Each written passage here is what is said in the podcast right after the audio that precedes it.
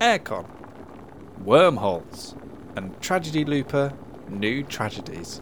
This is Staying In.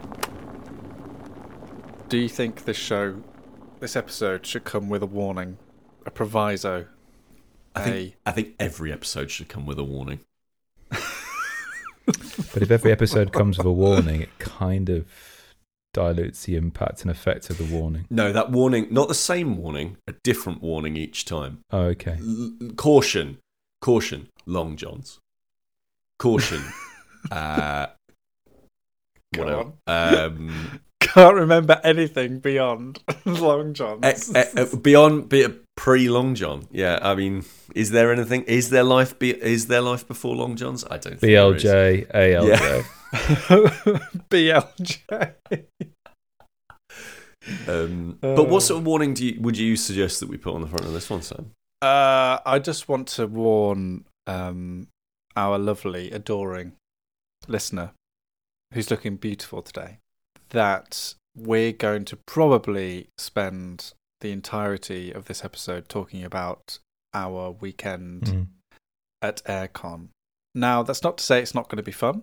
It's not to say that's not going to be hilarious japes or even a miracle or two included in what you're about to hear. Oh, It had everything. Um, it had everything, but yeah, but um, but but yeah, just to tell you, that's it's going to be pretty one note. I think. if, if you get hardcore f- FOMO, yeah, well, shall we? Shall we jump straight into it then? Two feet first. Two feet first. Talk about a board game convention that we were very excited about, Airecon. yeah, And I think the main thing we need to talk about, the headlining star of this, was was was essentially tea and mead. Now, I was going to actually ask a question actually because we had a listener contact us asking about like top tips going to a convention, and I just wanted to ask you if there were any that, having just been, that we missed out on that list. Because one of them I wanted to say was I, I forgot actually how the other senses play a part here. We briefly mentioned food. You know, there are, there were kind of food trucks there serving all kinds of cuisine, but also there were stalls selling food Mm. and I, I was not expecting to walk away with two big full sachets of loose leaf tea and a bottle of mead. no, Mm. I didn't either. no? No. When I when I st- when I was walking around the convention hall, I was like, "Where's where's Chris gone? Where's?" And I, and I found you Yeah. with what can only just be described as a Viking man Yeah. discussing the merits of mead. I thought I thought Chris has found his people. Oh, it was incredible. yeah, And and I sampled every single mead they had there.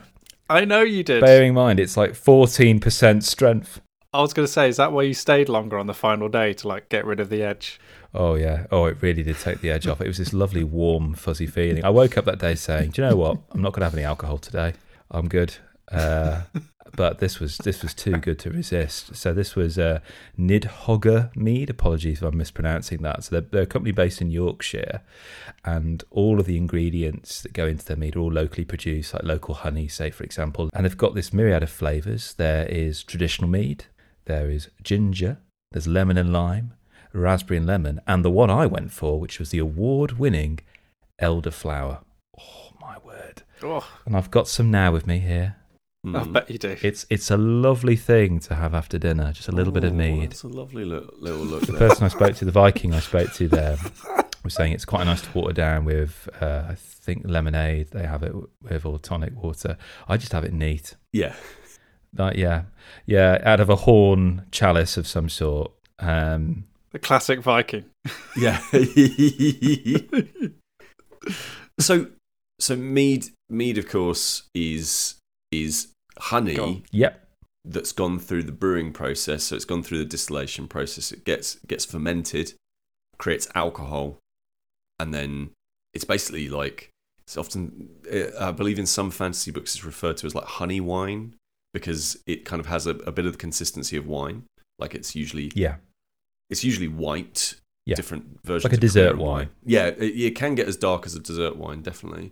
Uh, and then but and it's got really like really honey notes. Like you know how sometimes people say, "Oh, this red wine's really jammy," or like, "Oh, this red wine really tastes like blackberries," and you drink it and you're like, "It tastes like red wine," right? Honey, uh, mead absolutely Yeah. tastes Yeah. like honey. You're not. There's no pulling the wool over anybody's eyes. It it tastes really sweet and delicious. It's what Winnie the Pooh would drink if Christopher Robin went to university and came back and say, you go, Pooh, have some of this." Have a bag on this.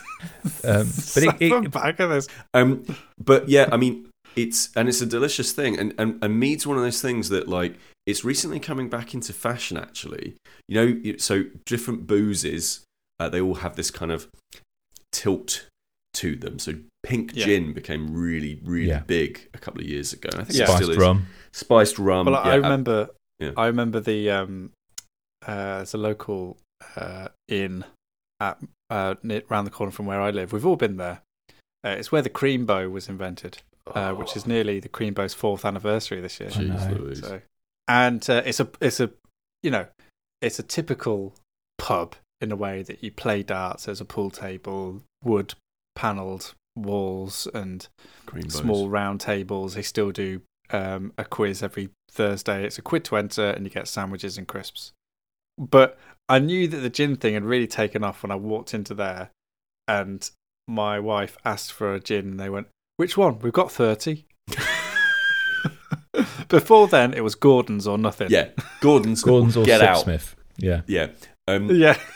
And um, you know, so all of these different boozes go through a bit of popular, different sort of levels of popularity. But mead recently is definitely, it's it feels like it's kind of like the the one that's kind of up and coming. Like it's it's the one where everybody's like, ooh, all the sort of like special fancy pants food and drinks, like love that craft food movement, eh, are kind of like leaning towards mead at the moment. I can totally see why because it's absolutely delicious. Now I didn't get to try Yeah. the one from Airecon Because Chris had drank it. because Chris I'd quaffed it. it. all. Yeah, he quaffed it.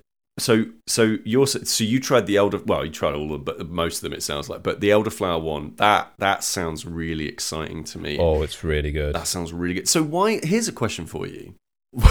why were they at a board game convention? Like, what was the what was what do you think? Like, the link is there? Like, clearly it worked well because they seem busy. Like, Well, they yeah, I think there's something quite interesting about that. We were having we had a brief chat about this because one thing I've noticed that is you get to a point when you get into the hobby of board game collecting where Mm. you achieve critical mass Yeah. almost where there are you're less likely to buy new games if you've already got something of a similar genre already there. sure, And what I've, t- I've tended to find now is that I'm more interested in enriching what I've already got. So whether that might be getting a nice insert for it so it's easier to kind of set up, it might be that I want to replace some of the components of it for higher quality ones, or it might be that I make it more of an event when I play it. So something that I do, Sam does, and your partner does, Pete, is when we play games. They have a little soundtrack on in the background that complements that, which is actually Mhm. really quite nice. And so that's really lovely. And I think what this adds to that is a different sense, so taste. So I know you and I, Sam, really didn't like the game that people raved about, Blood Rage, about that kind of Vikings of Valhalla. We didn't like that at all. But I could easily imagine a world in which someone plays that game and has mead. You know, they're you know sipping mead as they're playing, or you know, there's lots of other Viking themed board games out there yeah, um, for example. Yeah. So I think it adds another sense to that, really. So I think there's an appeal there. right, exactly, Yes. right. Mhm. So I, I guess like, and I guess that's why it's got such a long connotation with things like fantasy, right? Like in fantasy, you get ale and mead and wine, and it's usually red wine, right? And I guess maybe there's like a fantasy element. There was a lot of fantasy. Fantasy stuff seems very close to board games. You Yeah. know?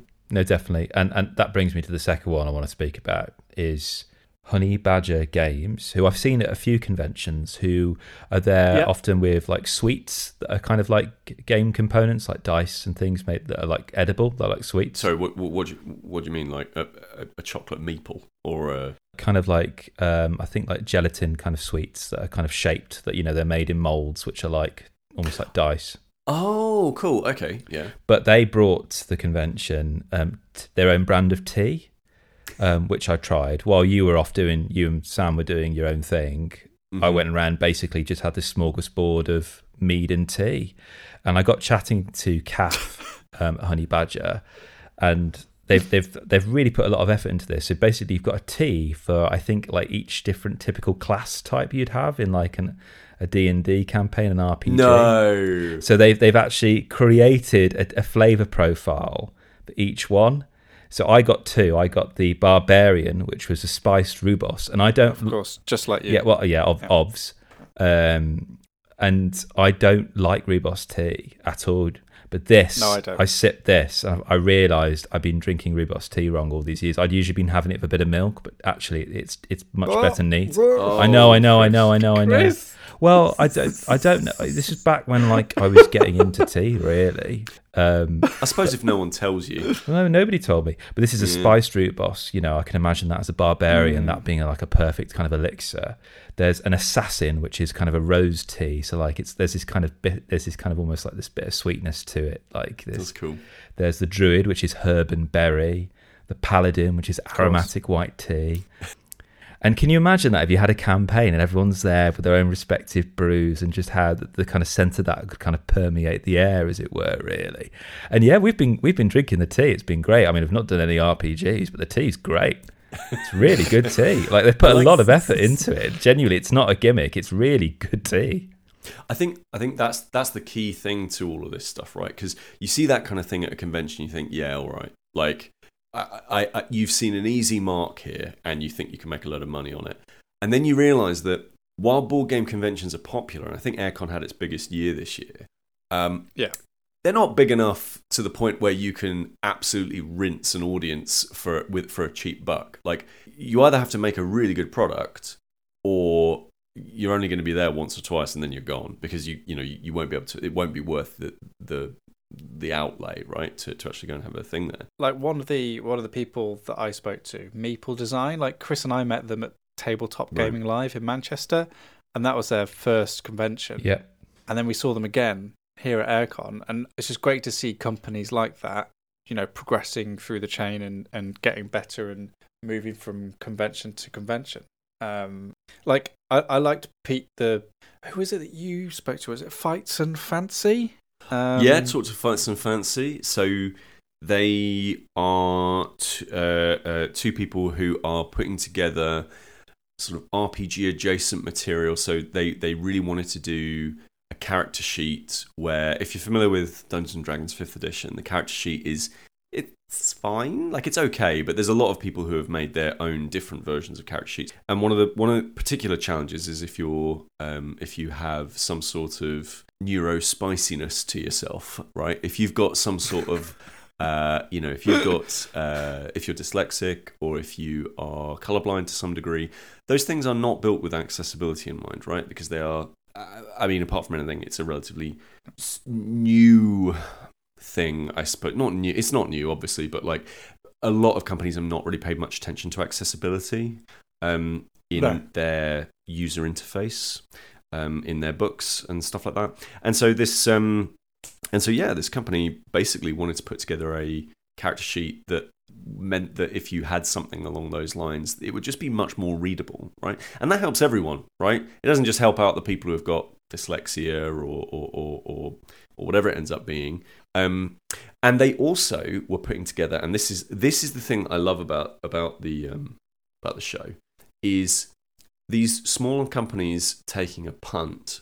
They are doing a two player so one one and one not one on one one and one uh, role playing game with no gm so no person running it all just two players sat together having a role playing game experience and there is no master of the game and they're doing this and the way they are delivering it is they have handmade everything.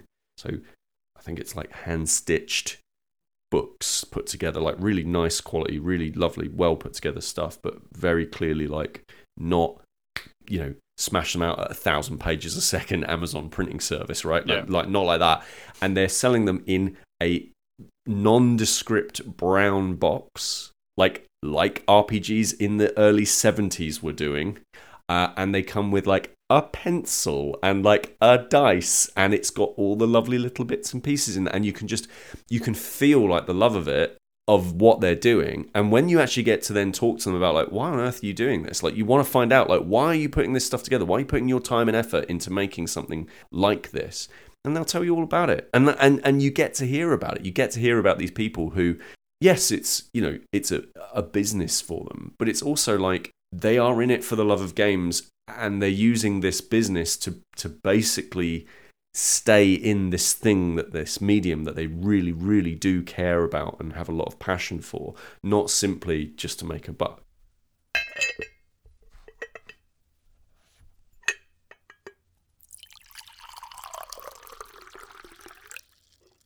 I managed to talk to a designer uh, and and their business partner and they are two people who run a, a, a company called Yay Games and for me, sure, Tea and Mead may have been Chris's product of the show, but for me, the game of the show is Ominoes. And holy cow. Oh my Uh, word. Oh my word, Ominoes. So, so I was busying myself with. Oh no, what was I? Yeah, I was playing Star Wars: The Deck Building. game, Yeah, yeah, yeah. which is Was nice. it's uh, possibly a disappointing re-implementation of Star Realms. Okay. and I walked over to find you two giggling with a, a strange man who you'd only just met Yep, playing his his game. yep. Um, Andrew. that looked like Andrew. That looked like you know he'd hand drawn. And this is not this is not to denigrate it, but actually I think it's probably one of its selling points. Looked like he'd hand drawn every Oh. single Oh, copy. Yeah, absolutely. And and let me let me let me tell you, I did. I, so I actually walked past that stall about three or four different times, right? And I I I did that thing where I, I sort of turned my nose up a little bit at it because when you look at Ominoes, the visual design of it is quite straightforward, quite basic. It the travel edition, which is the edition that I purchased, comes in a, a slightly nondescript faux brown leather tube with a white white white little stopper on the end. When you shake it all out, uh, the stuff that comes out is a neoprene looking mat with what looks like hand, you know, self-made visual board, some dice which are okay put together, but they're not like the finest quality dice that you've ever seen, um, and a single uh, piece of paper that has all of the rules on uh, which again the layout of it looks is fine totally serviceable like like but it's not got that same level of like moire sheen as like a fantasy flight right at the height of their like let's Yeah. just spend loads of money on all this right? No. And they were just kind of there and he was and and, and i walked past it two or three times and i thought oh it, clearly this is just somebody having a bit a bit of a go at it and uh, i don't know and then i noticed that they that they had a game with the Gruffalo license. And then I noticed that they had a game with um, London Underground. And as- somebody wo- Thunderbirds. and Thunderbirds, yes, sorry, I forgot Thunderbirds. And as somebody who works a lot with IPs in, in, in their day job, I know how hard it is to get access to certain IPs, and I know how hard it is to work with those companies. And I was like, okay, that's interesting. That that means that there's a level of professionalism here that is that is beyond what this this particular bit of the the the sort of like almost DIY aesthetic kind of belies. So I went over and started talking to them about you know about IP based game creation, right? Because I've I just went to play a game. right, right, and like right here he Here comes, he comes. IP guy. IP Um, man. and got chatting with him, and uh, got chatting with both of them and they were they were really open and honest about how it was all going and, and, and it was really interesting to hear like you know they've, they've had definitely had some really great successes and definitely been working on some really interesting products the the underground game is not being published by them it's being published by gibsons and gibsons are Wow. Big company like that that Yeah, that, huge. that is a big company i was like huh and i said so what what should i play then and um Andrew basically showed us how to play Ominoes, and Ominoes, holy holy cow! Um, It's about seven years old, this game. It's about seven years old, and I had where I how did I not know about this? Right, so so basically the con- the, the core conceit of the game is you have a, a, a- a whole bunch of different dice, and all the dice are exactly the same. Okay, but on each face are, are a bunch of different symbols. Four of them are red, blue, green, and yellow, and they are the symbols essentially represent the Egyptian gods. Okay, the theme is, eh, but like it's fine. It's serviceable. It's certainly not the worst use of a theme I've, I've ever seen. And then there's two other symbols, and both of them are black, and one of them is a sort of hieroglyphic ass looking, uh, like person, one arm raised and one arm lowered, as if it's kind of like an S sideways. You know what I mean? Like the if I were to say walk Yeah. like an Egyptian, that it's that. Um, and then the other one is an Ouroboros. Is that what it's? Is that how it's? Yeah, it's like an Ouroboros, yeah. Yeah. Yeah. And all of the dice are the same. They all look like that. And each player has a color. And your job basically is to roll the dice, and whatever face comes up. Uh, let's say, for example, you've got you you roll a yellow sun. You look at the board, and if there's a yellow sun already on the board, you move that three spaces on a grid. Right. So the board is a grid, and you of, of squares, and you move it the yellow piece three spaces, and you have to do it three. No doubling back on oneself. No other colors. Nothing. Then once you've done that, you then place your own yellow dice that you've just rolled onto the board any way you like. Okay. Now, if you've got your own color, so you might not be playing yellow, but you might have rolled yellow. You might be playing red. You can only score red colored dice. And to score the dice, you have to have four or more dice that are adjacent to one another. So no diagonals, but other than that, as long as you have four that touch one another on the sides, that's all good. That's all good, and you can score those those four. The black symbols change things ever so slightly. So the Ouroboros uh, is uh, if that face comes up once you've rolled it, you are then able to re-roll any one dice on the board and then put it back exactly where it was. So you can help yourself out, or more likely screw over somebody else. And if you get the walk like an Egyptian character, um, you can move any dice of any color uh, uh, three spaces and then place that uh, walk like Egyptian character down on the board anywhere you like. And those black dice are wild, so they're worth any color. So uh, they are where the game gets really interesting because a simple sort of simple idea match four of the same color easy once you start adding in these wild dice suddenly which are totally usable by anybody who's playing suddenly then it starts to get very strategic where you're starting to think okay if i play, place that here then that will help me out but it will also help this other person out if they if they see that i'm doing this here so what i'll do is i'll place it over here and then hope that i get and you're thinking like multiple steps ahead the way i saw the way i kind of started to think about it was it's basically a perfect distillation of the thinking ahead of chess, but in a far more graspable manner, right? In a way that yes, you have to think ahead and you have to you have to plan. You can't quite plan everything ahead because you're sort of thinking to yourself, well, there's some randomness in there, but I don't know how my the my opponents are going to work. But as soon as you know what color they've got, you sort of think, okay, I think they're going to go here. So if they do that and then they do that, I I can do this. And you're building out these little strategies. It's two to four player, so it's really flexible, really flexible. Um, and the two player mode introduces some smart little new rules that make it keep it really, really competitive, which I think is really, really good, which we won't go into, but they're very, very, very clever. And here's the thing I have played this game four times in the last week. That is My God. unbelievable for me, right? Yeah, for you. and it's yeah. partly because it's brilliant, but partly because it takes 10 minutes. Yeah. Like, you start a game, and people who have never played it before, you have finished that game in 10 to 15 minutes, and everyone goes, That was really good. Everyone. Everyone. You realise pretty quickly. that I played. I introduced it to my parents the other day, and it's my mum immediately loved it because Yeah. she could immediately score something off my dad, and and that kind of Yeah. that expansion and contraction because once you score your dice are taken off the board. So in instances the board will be full of these dice that are kind of roughly equidistant between each other and it's just waiting for them to kind of slowly kind of move to score big.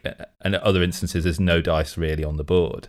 And i asked andrew so this is andrew harmon who designed i asked him i said like you've designed like a lot of games as you say pete responding to different ip what's the kind of like what's your design style what what what what, what do you look for when you're designing a game and he said simple and sneaky Brilliant. That under and underpins everything he designs, and he, and that is it in a nutshell. Ominoes. Oh, Ominoes is exactly that. Like, and it takes it takes one or two turns around the board for every single person at the table to go, "Oh, okay, I get it, I get it, okay," and then it, it just it flies. Like every single person I've put it in front of, and I've put it now in front of I think ten different people. Every single person that I've put it in front of loved it.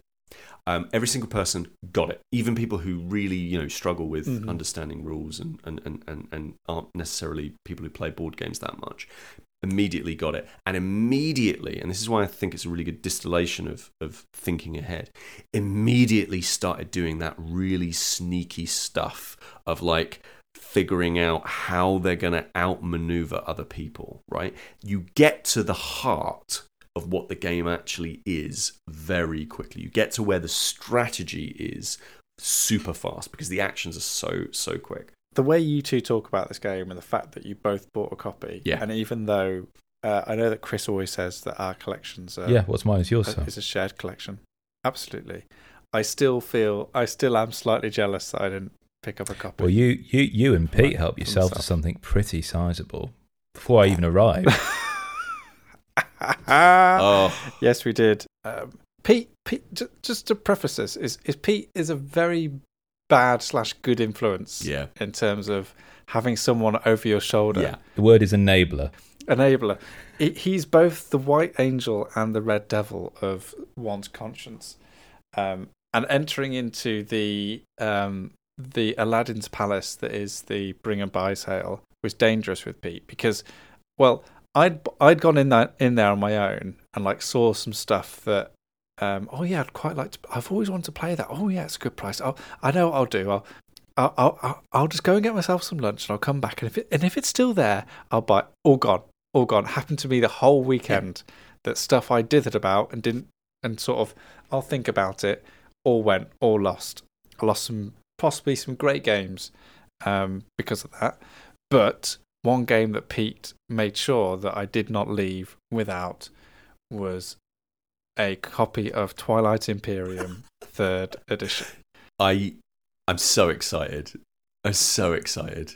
I think why I've always wanted to play it is the sheer audacity of of knowing that at some point in the coming year, and we've already put a date in our diary. I mean that that was the tell, wasn't it? yeah, at some point in the coming year, I'm going to have to get some of my best friends together in a room and we're going to be sitting there the whole weekend just to play one game and that kind of fills me with a a little bit of trepidation but but mountains of joy just feeling like each of you plays one of these um one of 10 distinct alien races and they all have you know depth and personality. And you know if you think about the the couple of paragraphs of blurb you get when you pick an alien race in cosmic encounter that's a whole that's a whole sheet of a4 in twilight imperium. Like there's as much diplomacy in this game as there is mechanics which is the other thing that has always attracted me to it is quite a lot of the game happens off table. And it's it's it's you know twilight imperium fourth edition has been in my wish list for amazon for ages and you know 130 quid it's kind of felt a bit like um, an extravagant expense for a a game i've never played b a game even if i did buy when am i when on earth am i going to play it and c a game that takes is going to take a lot of commitment not just from me but every single person playing Oh, yeah. it because i tell you what when we meet up for this thing i am not teaching it to any of you like i expect people playing this game to sit down and know immediately what they're doing because if i'm That's like got, you've got to be pretty ballsy to rock up, not having read a single bit of the book. Like page one like like it's a game that it's a game that feels to me like the shorthand for um extreme like a, an extreme board game experience and obviously it's only so extreme Yes. board games can go right but but you know we walked past tables in the in in Airecon of people playing twilight imperium and it feels like one of those games that is such an event game whatever happens with it right if it's brilliant if it's awful we will walk out of that weekend with a story right like Yeah. it will be like Yes, we played Twilight Imperium. We played the third edition, and it took us forever. But you know what? It was, or it wasn't. We'll either be closer than friends as friends or irreparably damaged. Well, that will be the end of the podcast. Like- Yeah, and th- but the brilliant thing about the being and buy is Yeah. it was thirty quid. Yeah. And I was so impressed with when I got them all home. Yeah, they were all complete. They they were exactly what they said they were. Oh, I guess which brings us to the miracle of Airecon 2023. the 2023. miracle. The miracle, yes. The miracle. So, um, when Pete and I opened up this copy of Twilight Imperium, it was an absolute mess. It was a state. The cards were everywhere.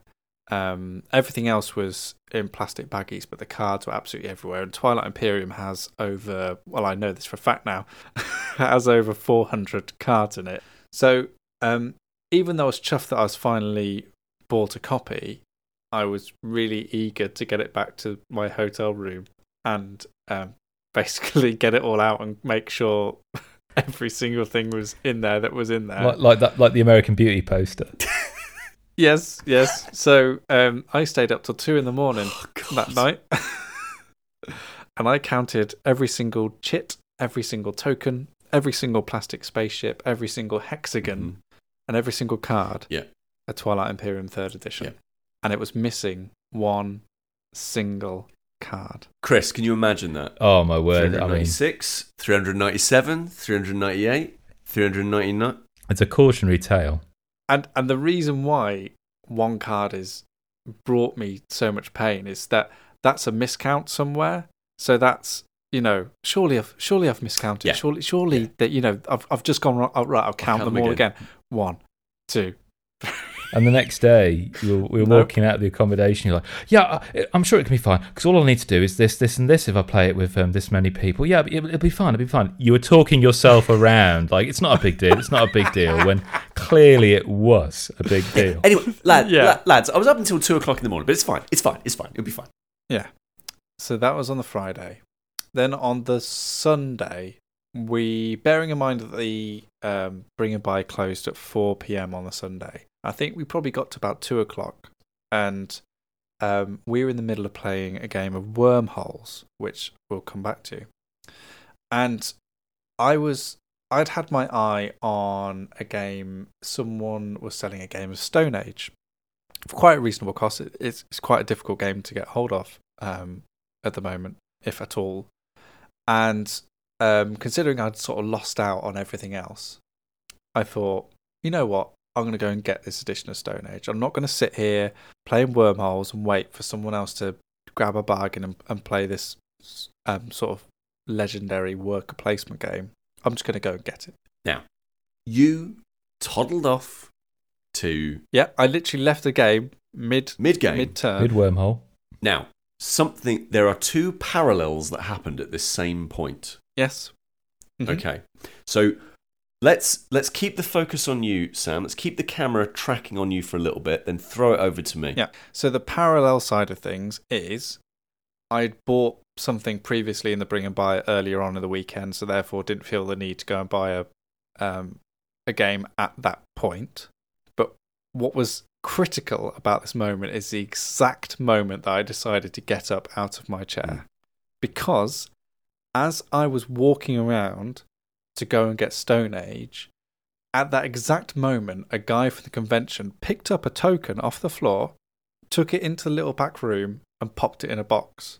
And I thought, huh, that's a little bit. Hmm.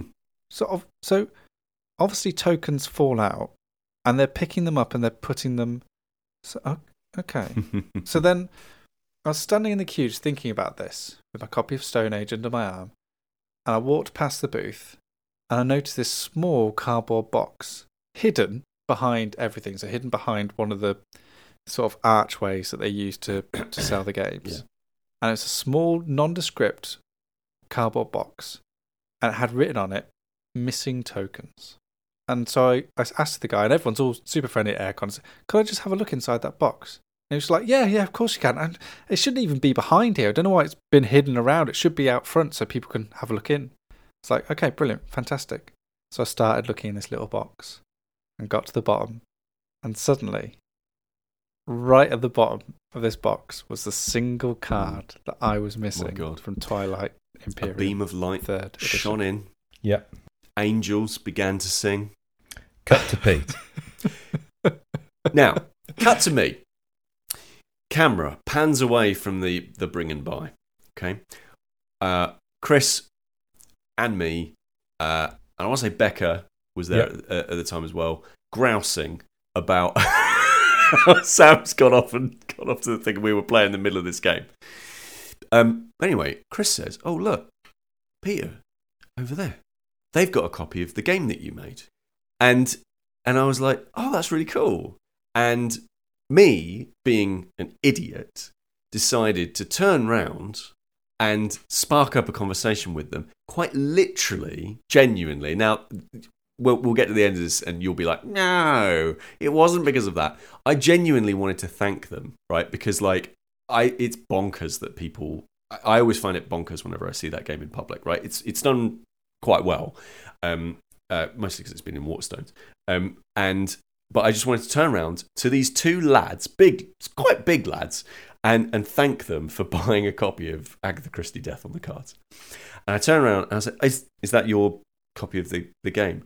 And one of them goes, "No, it's my mum's." And his mum was because it's Airecon, it's a family show.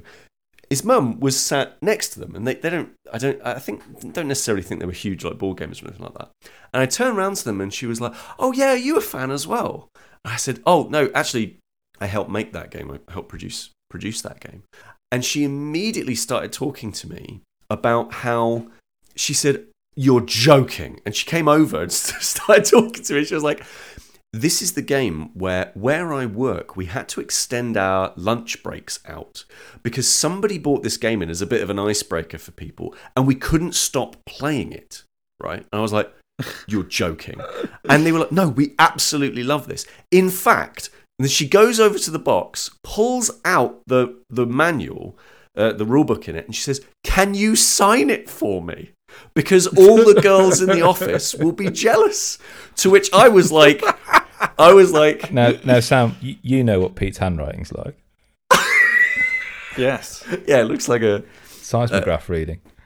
yeah, and and so I was like, this has gone in a very different. I this has gone in a very different direction to the way that I thought it, that it would go, and we just started talking about it, and it was genuinely like that's the first time I've ever had to sign something, and it was like weird, real weird, but also like amazing. It was like an Airecon miracle of like they really like this thing. It was right there. We'd paused in the middle of the game to, for you to go off. Now the camera pans away from my face in absolute shock and astonishment.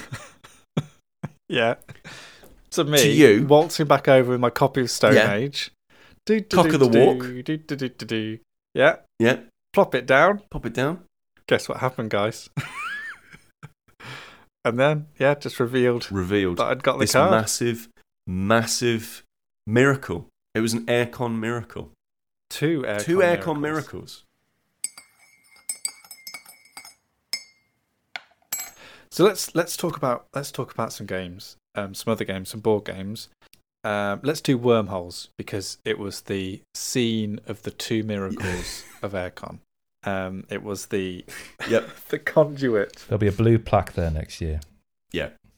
This was the site, and this was the game um, that converged worlds together, literally and figuratively. Um, so, Wormholes is a game by the guy who made Tiny Towns, Peter McPherson, and Tiny Towns is becoming one of my most regular um, sort of games to make appearances at the table. Mostly because it's got quite a large player count, plays up to six out of the box, which is which is great. But secondly, because it is so adaptable and flexible, and it's a super, it's a really ace sort of town planning strategy game. So when um, we initially got sent wormholes, I was a little bit. Um, oh, I, I didn't really know what to expect because Tiny Towns is a game about building a tiny town for mice and hedgehogs, and this is Wormholes, which is a game about essentially being running a bus company in space. Um, so Wormholes is you have lots of these sort of map pieces, these hex based map pieces that you lay out on the table. Every player gets um, a bunch of little tokens to help track things like energy and when they're picking up um, when they're picking up passengers and when they're dropping off passengers, and then they get a bunch of these nice round little tokens that indicate their wormholes. And essentially, the game is about picking up passengers and dropping them off. But space is huge. So you can only ever move three hexes on a go, which is super inefficient. You're never going to get to where you need to be in time. However, if you start plopping your little wormholes around this board, suddenly you can zoom from one wormhole to another in an instant, zipping across the galaxy, visiting planets. The more planets you can go to visit, and the more um, passengers you can drop off at each planet, the more points you're going to get. Points mean prizes, points means you're going to win. And there's a bare simplicity to wormholes where um, the manual actually opens up with you know this is how you're going to win. This is this is this is how you get points and this is how you're going to win. And i quite enjoy that because in terms of like teaching it it makes the whole teach super simple because i was able to tell you and you and peter Kris how you know you get points by dropping off passengers at planets if someone uses one of your wormholes you get points if you visit more planets um, if you visit more than five planets, you also get points. That's pretty much it. And then you're just left to go and zip around, zip around the universe. And I think, like for me, what what is irresistible about this game is in part is that the player interaction is quite minimal, and I've realised I quite my sweet spot mm-hmm. is this really, um, where okay. you, you're kind of doing it you're, you're, you're providing a service for other people around the table as well. And there's always something quite nice when somebody yeah. when somebody chucks you know a victory point marker your way and says oh thanks very much. It's almost like you're like a, it's a toll road. And it kind of is really yeah. One thing that I my brain was not adaptable enough to kind of fully comprehend, which is the beauty of this game, is when you look at the board, it is a, you know it's it's a it's a game that's full of hex spaces, and you think, oh my word, I've got to get from here to here to deliver this, but actually no, you haven't, because towards the end of the game, when people put wormholes down in strategic places, and again, when you put the wormhole down and you find its pair, you flip them both open. It's like you've opened the Stargate. It's a lovely little thing there. Yes. Suddenly, um, that board game space shrinks massively, one space. Yes. And there are so many little nice touches in this game that make your life so much easier. So there's a space station in one corner which you can zip around. And it's very, very useful to get, like, from the discard pile, kind of like, I suppose, thematically, it's like stray errands or stray passengers or lost luggage, say, for example. But that is one yes. you move, you you take one move and you can zip around the entire space station. So there's lots of little things this game does, which um, means that you can be as efficient as you can, and it's a really satisfying thing to watch other people just zipping back and forth using your various different wormholes, maybe doubling back and reusing them on the same leg to maximize as much as they can out of the, you know, their quota of action points, essentially. And then it becomes this lovely, almost Euro style game where I've just got my own company. I'm not going to get in the way of yours, Sam. Um, obviously, you and I can't no. share a space, but you know you, you are using my road i'll scratch your back you'll scratch mine and then at the end we just kind of reveal what we've got uh, essentially. And there's no hard feelings. There's no like, oh, area control. This is your section of space now. Oh, you've done really well to carve that up. I can't go there anymore. No, it's actually, oh, great. I'm really glad you've done that because it's going to make my life so much easier now getting from this side of the board mm-hmm. to this side so I can get my, my sixth planet and start scoring some additional points here now for the end of the game.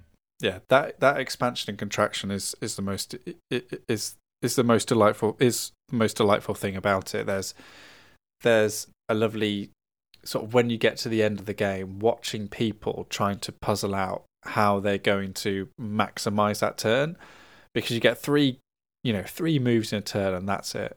But traveling through wormholes is free, or using one of the you know the special symbols or you know, that you find around the universe can can extend your travel and extend your reach So looking at this space and looking at these delightful little wormholes that pop up all over it and seeing how you can right, I've got three passengers for this planet, but I'm all the way over here. How am I going to get there in three turns and maybe try and get somewhere else so I can set up my next turn?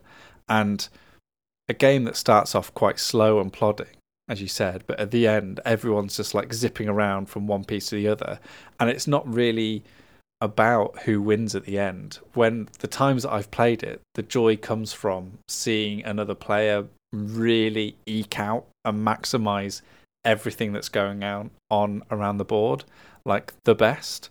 And you can't help but applaud players that that do that. So yeah i really enjoyed wormholes. I think it's it's a another great design from um, a, a great designer who apparently I, I'm, I'm, a, I'm a massive fan of.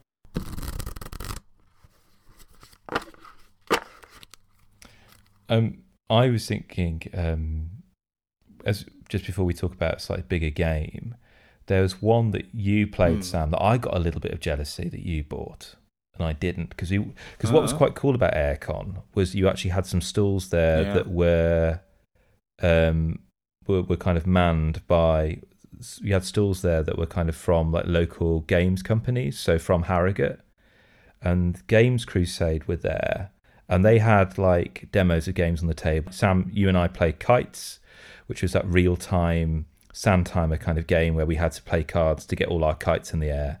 But we also played yeah. Kluster, which uh, is um, like Ominoes, is immediately you play yes. it for a few seconds. You go, yep, cool, cool, cool, cool. I get it now. I get it now. Just leave me alone. I just want to play this game. It.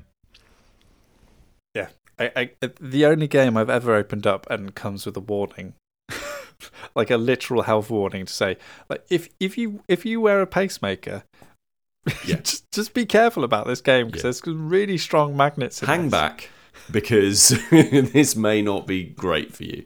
Um, um, yeah, yeah.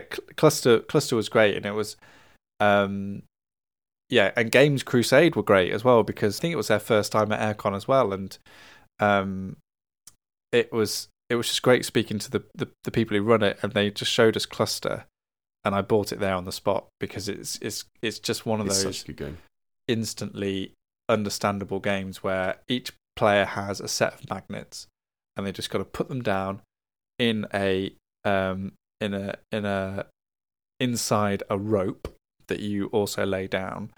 And basically, if any of the magnets uh, get attracted to each other, i.e., cluster, mm. um, then you have to pick up all those magnets and add them essentially to your hand, meaning that you're less likely to win the game. There are ways that you can manipulate the space, so you can pull parts of the rope towards you, or maybe you know away from you in, in order to create a bit more space, or you can use the magnets in your hand to attract or repel magnets in the space. No. Yeah. In order to make that space for you to for you to put down mag, and it's just yeah. I played this before, so I played this actually down a pub uh, down Left Handed Giant in Bristol, um, ahead of uh, a couple of months ago actually now, and somebody just brought it along, and I was like. What it, this seems like it maybe it must be an old game like I was like I, I don't know why you know where this has come from what a pub game.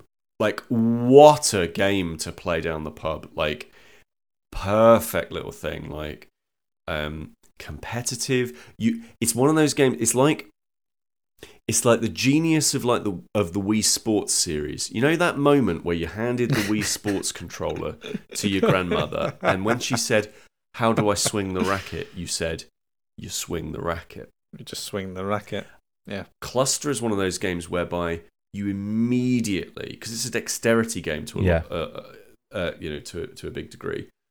You immediately don't have to. Ex- you there's what ten seconds of explaining what the rules are, and you just go go like it's so obvious. And those and those magnets are really powerful. They are. Really I love strong. those moments where you're you're kind of hovering the magnet above the space you think is going to be perfect, and you can just see the other ones around start to twitch a little. And like, yeah, mm. yeah. And then that, that that sound of all the magnets clacking together and clustering. It's like a transformer. It's, it's amazing. like it is. It they they've put whether by accident or but by design, like the the look and the feel and the sound of those magnets coming together is, you know, that you can just immediately tell. It's it's. I think one of the things that I that I do love about it is that you know that sound when the Jenga tower falls and you immediately know, well, you know, something big has happened, but then you've got to pick up all the Jenga pieces. Like, well, you know, that was fun for a second. In Kluster, you get that moment again and Yeah. again and again and again as you hear that clack of the of the things of the things coming together. There was, um, I mean, we played a ton of stuff, but there was one game which all of us played for the first time, um, and was probably one of the most interesting and different games that we played all weekend. It's called Tragedy Looper: New Tragedies. Now, Um, when you got this box out, I will level with you. I was like, where is Sam? And why is this weird doppelganger of Sam getting out some weird anime, anime smut game? Like, immediately looked at the box art and was like, this is not a Sam game. There is a lot of anime on here. And yeah, I I am I, I was like I've I've agreed to play this and I may am I going to now regret my decision um yeah. Um, I mean, yeah. I don't know if I'm completely sold on the artwork yet, but this this is this is a game that has a fair bit of lineage around Mhm. it. Um, I think the first one came out in 2011. yeah, okay and there's been about 10 or 11 expansions for it since then um, and i think they were all released with z-man which is a publishing company and now WizKids look like they've acquired the license and this is a brand new sort of um, uh, a box which isn't an expansion so it's you know a new standalone edition of, of tragedy looper and they're, all designed by Baka Fire um, which is the pseudonym of a, a Japanese uh, game designer, um, Itoyoshin Ito. And the concept of Tragedy Looper is that you have one person around the table who plays what is called the mastermind, and then everyone else around the table plays the protagonists in the mastermind story. And what they've got to do is they've got to try and work out what the mastermind's plan is and stop it. And how they do that is essentially by witnessing the tragedies happening, going back in time, witnessing them again, going back in time, witnessing again, going back in time and witnessing again. Essentially, Groundhog, uh, uh, you know, a board game equivalent of Groundhog Day, witnessing the same events happening over and over over again, and within those loops, trying to make adjustments, change where characters go, trying to get characters on on the side of the protagonist by giving them goodwill and trying to deduce what the mastermind is doing, who they're trying to put together, who they're trying to make uneasy, who they're moving into certain locations to work out what's the plot, who the characters are, and what is actually happening in this to try and stop the tragedies happening before time runs out. Is that a fair sort of Yeah, elevator pitch? yeah, it's a bit like Sexy Brutale. Yes, like Sexy Brutale. Yeah. I played that video game. So the the compelling thing about this game is that, and you'll be able to tell me as as as the protagonist, but it strikes me of a game of pure deduction. Like you as the protagonists have absolutely no idea going in what on earth is going on. All you have is a cheat sheet which has these are the three plots, these are the three subplots, and these are the characters who are involved in this scenario. That's it. You've got and and that's all the information that you that you kind of have. You know how certain characters might might behave and have effects on other people in the scenario. You know um uh you, you kind of know the outcomes of certain plots and things like that but but really you have just a board in front of you with four locations characters on top and then suddenly because I was the mastermind. I just start putting down cards, and then people start dying or moving Yeah. around and making people feel uneasy, and you guys have no idea what's going yeah, on. it, it it it it made me think of like a game, something like Love Letter crossed with something like Mysterium, where you're this strange mastermind who are is kind of moving the pieces, and we have to kind of join the dots. And as you say, there is a crib sheet. We are given a player aid, and that player aid is a, quite an intimidating table, quite a dry-looking table of basically different permutations akin to some kind of social deduction games. You know if these two character types are together this will be the outcome. So you can kind of almost start to kind of deduce certain things. But as you say sam we've only got three loops.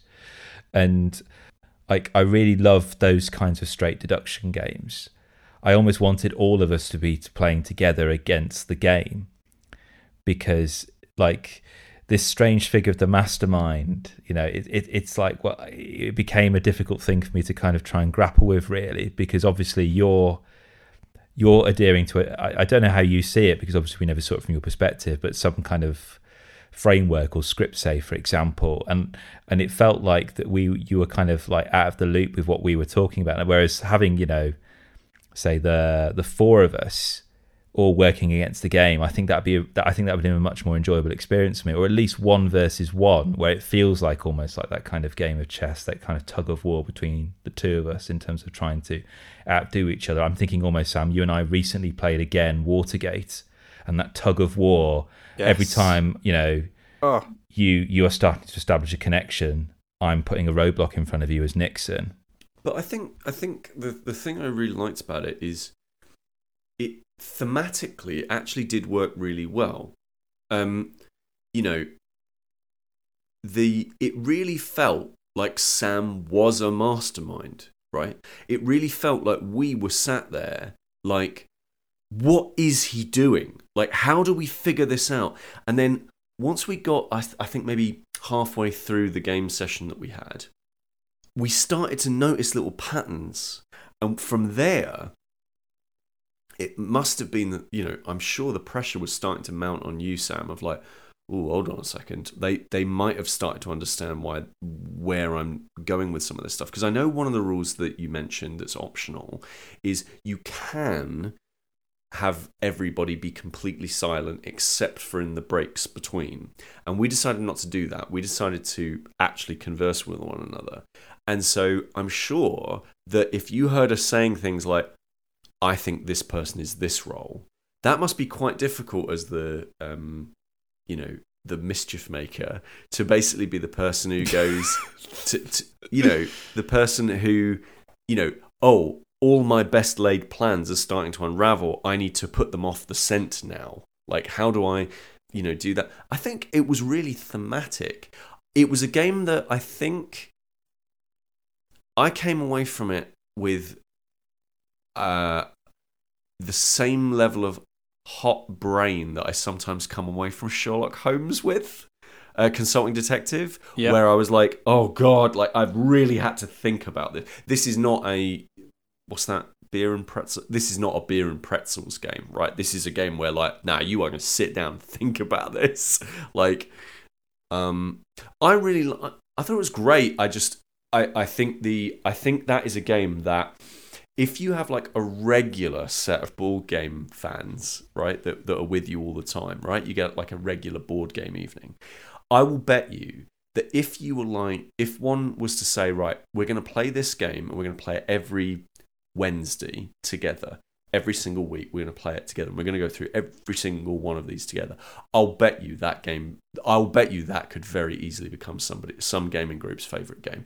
Very easily. Like, hmm as a one off, I think it's really it's really tricky. It's really like it's not an easy game to explain to people. It's not an easy sell for like new I I how Kris, how would you get your mum to play this game? No, because my dad would be the mastermind and she'd bloody hate it. Right, right, right, sure. I, I think I think like because like there are games out there that we've played that are pure deduction, like something like Cryptid, which you've mentioned previously on the podcast before, where like, it is pure deduction because the thing you're looking for can only exist in this one location, and you have to Sure. try and puzzle it out based on the the, the almost like the mastermind, really, what other people do on the board. Really, I think the challenge for me was that each person has a particular ability that is not necessarily tied to the role they have in this particular scenario. But to access that role, we have to gamble on loading them with certain qualities to unlock that ability. And we could be putting a lot of effort, given we've only got three goes at this, into trying to deduce or unmask a particular character to find out they're completely redundant, they're a red herring. So that was the thing that I found a challenge. And given the fact you have no you can't really puzzle out what is relevant and who, you know who's a key player in this until the mastermind has got some way through their kind of like their planning. Um, that becomes a, a little bit of a challenge, I think.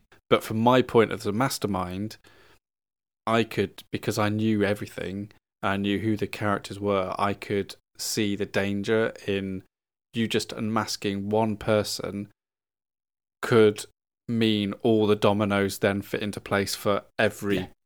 every single single piece. Like at the moment I'm playing Curse of the Golden Idol and it is one of the the best games I've ever played.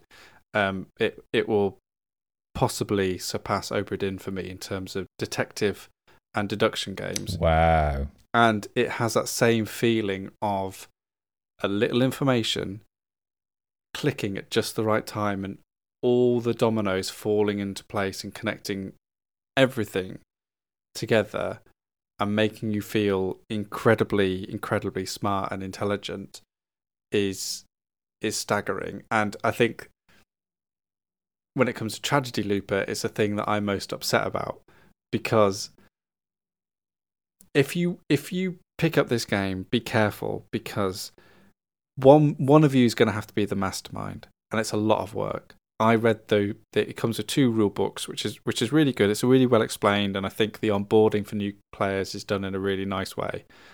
But it's such a huge task. I think that convincing another person around the table to then be the mastermind is probably not going to be not going to happen. So I know I'm probably never going to be able to interact with this game from a deductive point of view. Like I'll always be the mastermind and always be the person trying to get in everyone's get in everyone's way because it is a it is a big um sort of undertaking. I mean I I loved it and I loved seeing you guys picking the holes in it and I kind of enjoyed the deduction for you in the same way that you know it's fun to see Poirot Yeah. or Sherlock Holmes deduce a mystery and, and, and pick things apart, even if it's a mystery that I'm putting together. But yeah, it's the the mastermind role is is probably the, the biggest sticking point for me. But but some people will love that. Some people will will will adore being the Moriarty of it all rather than the Sherlock Holmes. Um, right, let's let's let's close this thing because I feel like um, well done you if you've made it to the end of us three of us talking about air. What a nice weekend we an hour or had. so. Sam, can I ask if, if Pete was a tea, what would he be? How would you Yeah. describe the flavour profile of Peter Careful. Willington as a tea? I think um, there was there was a point in time where Tetley's or PG Tips thought it was a good idea to bring out a tea that was flavored like digestive biscuits, and I think that that sums up. Well, I. I know for a fact that that is one of your partner's favourite teas. That is one of my partner's favourite teas, and I hate it.